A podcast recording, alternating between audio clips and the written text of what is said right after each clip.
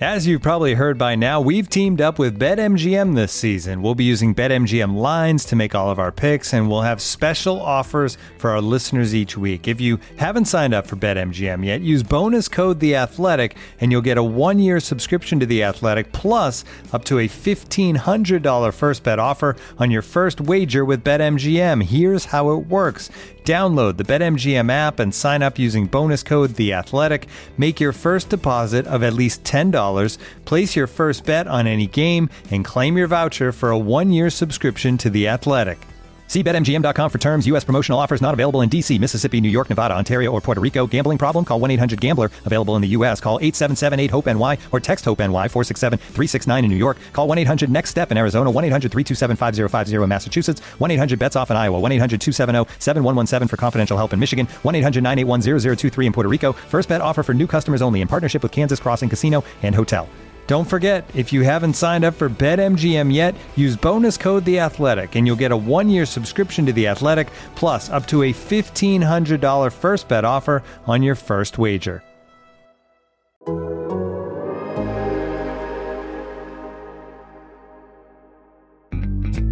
look ahead to Thursday Night Football and a few big injuries on this episode of Fantasy Football in 15.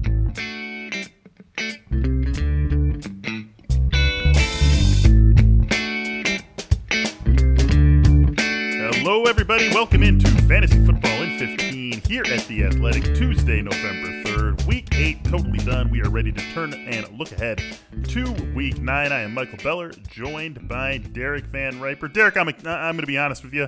I'm happy Week 8's behind us. It was a meh week for me, pretty much across the board. Fantasy, gambling, whatever you want to talk about. I am ready to get on to Week 9. How you doing today? Doing well. It was a garbage week, and um, yeah, I'm ready to turn the page. Hopefully, we move to the second half of the season uh, with the relative smoothness in which we moved through the 1st Mm-hmm. half of the season. Right? It wasn't without issues or without bumps along the way, but it's amazing that we've made it to this point without major disruptions, without cancellations. You know, we've we've weathered the storm so far. I hope this continues for the second half of the season. I am right there with you. And yeah, I mean, uh, you knew it wasn't going to be totally unscathed this NFL season. So if you're being realistic about what your expectations were, I would say that you had to have hit them in the first half. Fingers crossed that we can say that about the second half as well. We're going to talk about three big stories here. We're not going to get too deep into injuries just yet, unless they are injuries that we have good information on, which there are a couple we will talk about. Obviously, we'll get into injuries for week nine a little bit later in the week. But we're going to start with the first game of the week, or at least what is scheduled to be the first game of the week, Thursday night, Packers and 49ers. A lot of issues in this game. Let's start on the Packers side. First, A.J. Dillon tested positive for COVID 19. This was uh, news that came out on Monday. As of Monday afternoon, Matt LaFleur said uh, game is on as scheduled. Packers going through.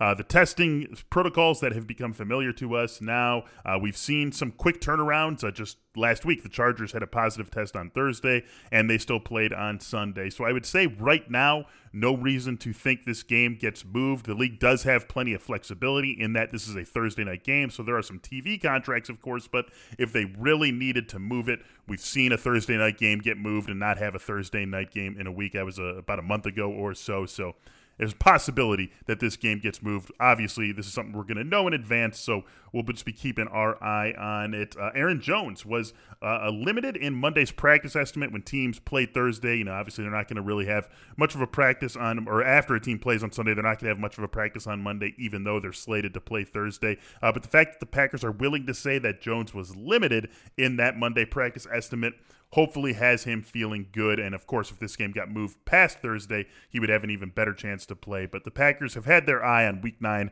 for Jones's return ever since he suffered that calf injury in practice a couple of weeks ago. So this one feeling like it is looking as though Jones will be able to get back on the field for the Packers. Derek, let's flip it over to the 49ers side of things, the most injured team in the NFL, and they uh, had really uh, the the hammer fall down on them in Week Eight. George Kittle has a small fracture in his foot. He is out for eight weeks, so potentially the remainder of the season. Jimmy Garoppolo is going to be out for at least six weeks after aggravating his ankle injury. He too could be done for the year. Nick Mullens is going to take over as the starter. Jordan Reed steps back in. Sounds like he's going to be able to return for this game, so he steps back into a starting role at the tight end position. Deebo Samuel still out. Raheem Mostert still out. Tevin Coleman was able to play three snaps before re injuring his knee in the 49ers loss to the Seahawks. I mean, just a total mess.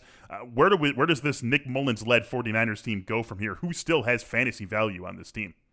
I mean, Brandon Aiyuk, I think, is kind of the number one receiver now. Uh, Jordan Reed, as we've seen when Kittle's missed time previously this season, has been useful enough to play in at least 12 team leagues, right? I mean, I think the fact that they don't have a lot of proven depth at wide receiver makes that tight end position really important, even without Kittle. So, you know, health permitting for Reed himself, I think he's back on the fantasy radar. Uh, I mean, this is crazy. The running game, I think, is still pretty good. And if you think about this matchup against the Packers, the Packers have been horrendous against the run. That was on full display in week eight. Dalvin Cook putting together one of the best games of his career to this point. Uh, so whether it's a combination of you know, JaMycal Hasty and Jerick McKinnon, or if they get one of their other healthy backs into the mix somehow, I mean, I, I still believe in the running game. I believe in Reed as sort of a, a second tier option at the tight end position when healthy. And I think Brandon Aiyuk is one of those receivers on the rise who could emerge to maybe be a top 25 guy the rest of the way simply because of the targets going his way. But the ceiling doesn't get much higher than that because I still think Nick Mullens has a lot of limitations as an NFL quarterback. Yeah, I could see getting behind Aiyuk and Reed definitely. I mean, with the, the state of the tight end position, Jordan Reed is an easy guy to get behind, uh, no matter what you might think of him or what you might think of Nick Mullens. Uh, unless you have Travis Kelce or Darren Waller, you're probably feeling pretty bad about whoever your tight end is. So Jordan Reed, I think, is an easy guy to step into starting lineups this week. Aiyuk had his fantasy day saved by Nick Mullens in Week Eight when he came in for an ineffective and injured Jimmy Garoppolo, and without Deebo Samuel, we know he is going to be the number one wide receiver without George Kittle, the number one pass catcher in the San Francisco offense. And really, no matter what team you're talking about, that's a valuable thing. Look to the Jets and Jamison Crowder. Horrible team, horrible quarterback play. Jamison Crowder, obviously, way more of a track record than we know for Brandon Aiyuk, but still, this is a guy who has had monster games every single week when he's been healthy this season. So you like having that number one pass catcher status that Brandon Aiyuk now has. I worry about this run game, Derek. I just can't see getting behind JaMycal Hasty, Jerick McKinnon. I mean, Jerick McKinnon just gave you another nothing game. JaMycal Hasty is fine in a limited role, but I'm not sure if he's really equipped to handle a larger role. You know, I just don't think that there's really a replaceable guy here uh, for the 49ers backfield. I think it's going to be a bust situation until we get Raheem Mostert back, and that could still be a couple of weeks away. It's really a, season that is crumbling around this entire 49ers offense. I mean, even if you look at this great matchup against the Packers that they have coming up this week, can you feel much better than maybe fringy flex for JaMycal Hasty? I don't think you can. Yeah, I think he falls into like the Boston Scott, Gio Bernard territory. Like that's Ooh. that's where he. Goes. I think those guys are comfortably better than him. We've I, seen so much more from those two than we've seen from Hasty. Yeah, I think well, with Bernard though, I keep coming back to the fact that he's just not the guy that he was earlier in his career. Few players are five, six years in, right? He's just not as efficient on the ground, but because he has the pass catching role locked up, that makes him really stable. I think where things get messy for Hasty is that McKinnon can also catch passes. So if he's not getting the same kinds of volume as Boston Scott or as Gio Bernard, then he is going to fall a bit short of expectations. But I do think, you know, Hasty was brutally inefficient against the Seattle run defense that's pretty mm-hmm. average, not not an above average or elite unit by any stretch. The Packers are so bad against the run. That's what's driving my valuation of Hasty. I think he can get just the carries and not a whole lot in the passing game and still get to 65 or 70 yards and a TD in this matchup against Green Bay. Thursday night game that's got a lot of moving parts, both in terms of the game just being played on Thursday, Aaron Jones potentially coming back and all those injuries. Hey, Allen Lazard's coming back, I should say, as well, or potentially coming back. And then all those injuries on San Francisco's side of the ball. A game that we are going to have to watch very closely over the next 48 and perhaps 96 hours, depending on what goes on with the Packers' COVID 19 issues. Looking for an assist with your credit card, but can't get a hold of anyone? Luckily, with 24 7 US based live customer service from Discover, everyone has the option to talk to a real person anytime, day or night. Yep, you heard that right You can talk to a real human in customer service at any time. Sounds like a real game changer if you ask us. Make the right call and get the service you deserve with Discover. Limitations apply. See terms at discover.com/slash credit card. Victorinox, the makers of the original Swiss Army knife, have been a reliable companion for life's everyday challenges, mastering functionality, innovation, iconic design, and uncompromising quality with its products. The Victorinox Swiss Army knife provides you with all the things you don't think about until you need it tweezers, a screwdriver, and even a corkscrew. With the Victorinox Swiss Army knife, you can be prepared to master everyday life. You can find Victorinox Swiss Army knives at Dick's Sporting Goods. All right, Derek, let's stick in the NFC North. Kenny Golladay will be out in week nine against the Vikings. He has a hip injury that he suffered in the Lions' week eight loss to the Colts. TJ Hockenson think he's safely locked into fantasy lineups with Golladay or with uh, with Golladay out. Marvin Jones, though, you know, potentially interesting guy. He didn't do much early in the season with Golladay out. He really hasn't done much all season, and that didn't necessarily change in a big way in Week Eight. The big change for him was the fact that two of his catches went for touchdowns. But yardage wise, targets wise, it wasn't really there for him.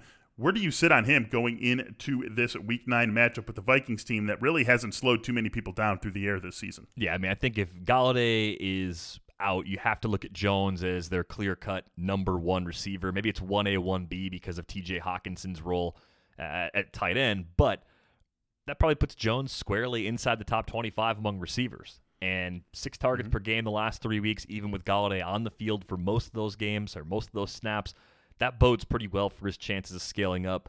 I'm curious to see if Quintez Cephus, who's been a healthy scratch in recent weeks, if he gets another look with Golladay down, but it's probably in more of a complementary role as opposed to a featured role. So definitely a big boost for Marvin Jones with Golladay sitting this one out. Yeah, I really don't think you can get into anyone else in this passing game besides those two guys. I wonder if maybe DeAndre Swift would have more of a floor uh, with Golladay out. It's just been you know, a guy that we want to see break through, but hasn't quite happened for him. Uh, the, the the Lions refused to get away entirely from both Adrian Peterson and Kerryon Johnson. We thought that Kerryon Johnson was safely in the dust, but that's just not the case. He actually scored a touchdown in that loss to the Colts, and DeAndre Swift can't quite put any distance between himself and those guys in the backfield. He clearly is the preferred passing game option, so no Golladay maybe frees up some more looks for DeAndre Swift, but even those looks would have to be uh, from the vantage point of Swift is our best playmaker, Golladay's our best playmaker. We need to replace uh, our playmaker with someone else who can make some big plays for us, and Swift is the guy who can do it, right? It's not like they're going to convert Kenny Golladay targets to DeAndre Swift targets. Uh, that's just not the way that this passing game works. So maybe in terms of this team needing someone who has a game breaking ability, we see a few more looks for DeAndre Swift in the passing game. But I think that's a lot for us to ask for, given the way that this Lions team has used Swift to this point of the season and just who the brain trust is on the offensive offensive side of the ball for the Detroit Lions. One more big story here Gardner Minshew, as expected, will not play in week nine. We learned about his thumb injury last week before the team's week eight bye. So he is out, and Jake Luton, rookie out of Oregon State, is expected to start for the Jaguars against the Texans. Poor Mike Glennon just staying in that backup role that he's been in all season. Gets jumped by the guy who was third on the depth chart, but I think we can all understand why the Jaguars wouldn't want to hand their season over to Mike Glennon, someone who's really just filling a backup chair no matter what. Maybe they find something in Jake Luton. Uh, Luton's probably not going to be someone who starts for you unless you are in a two quarterback or super flex league and are desperate looking for someone to fill in. But he's going to have a big effect in the fantasy world because we've got James Robinson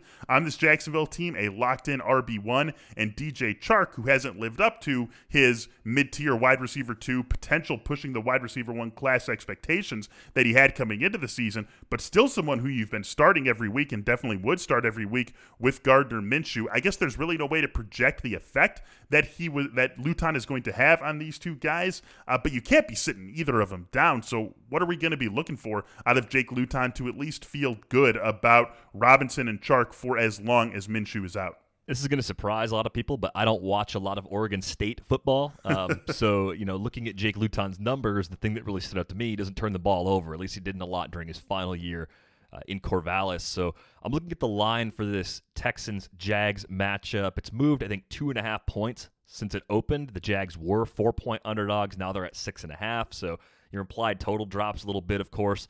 You know, with the backup quarterback going, you're not talking about enough to actually sit down either one of Robinson or Chark, though. If anything, you'd expect Robinson to be maybe a little bit busier catching passes out of the backfield, maybe even a more run heavy sort of game plan. Chark, I think, is good enough where even if you're lowering him from top 20 receiver status with the bye weeks and injuries we're dealing with, he's still probably right there as a wide receiver three or a flex consideration at worst because he should lead this team in targets even with Luton under center. So uh, it, there's a negative impact on Chark, but it's not enough to take him out of the lineup unless you're loaded at the position.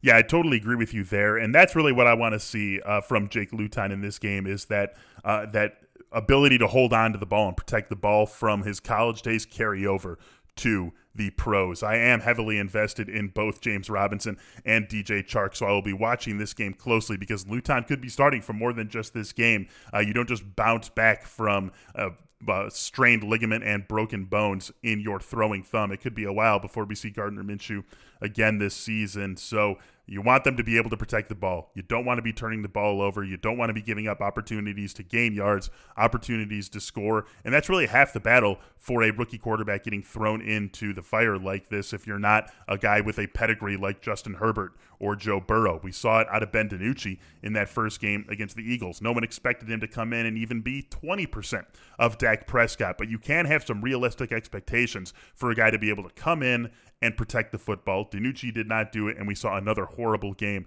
out of the Cowboys offense. So we hope that Jake Luton can at least protect the ball and give the Jaguars the sort of snaps and plays that you get as a baseline just from playing a four quarter football game. It's going to be hard enough replacing Minshew on the fly. Let's not make it harder on guys like Robinson and Chark by taking plays and taking possessions away from them with turnovers. Let's end this show on a good note here, Derek. Christian McCaffrey will be activated from the IR this week, so we expect to see him back for the Panthers against the Chiefs. Been too long since we have seen him. Got to go all the way back to week two, the last time that Christian McCaffrey was on the field. Will be definitely good to see him back for the Carolina Panthers and his fantasy managers. That's going to do it for this episode of Fantasy Football in 15. For Derek Van Riper, I am Michael Beller. We will be right back with you here tomorrow. Until then, thanks for listening and have a great day.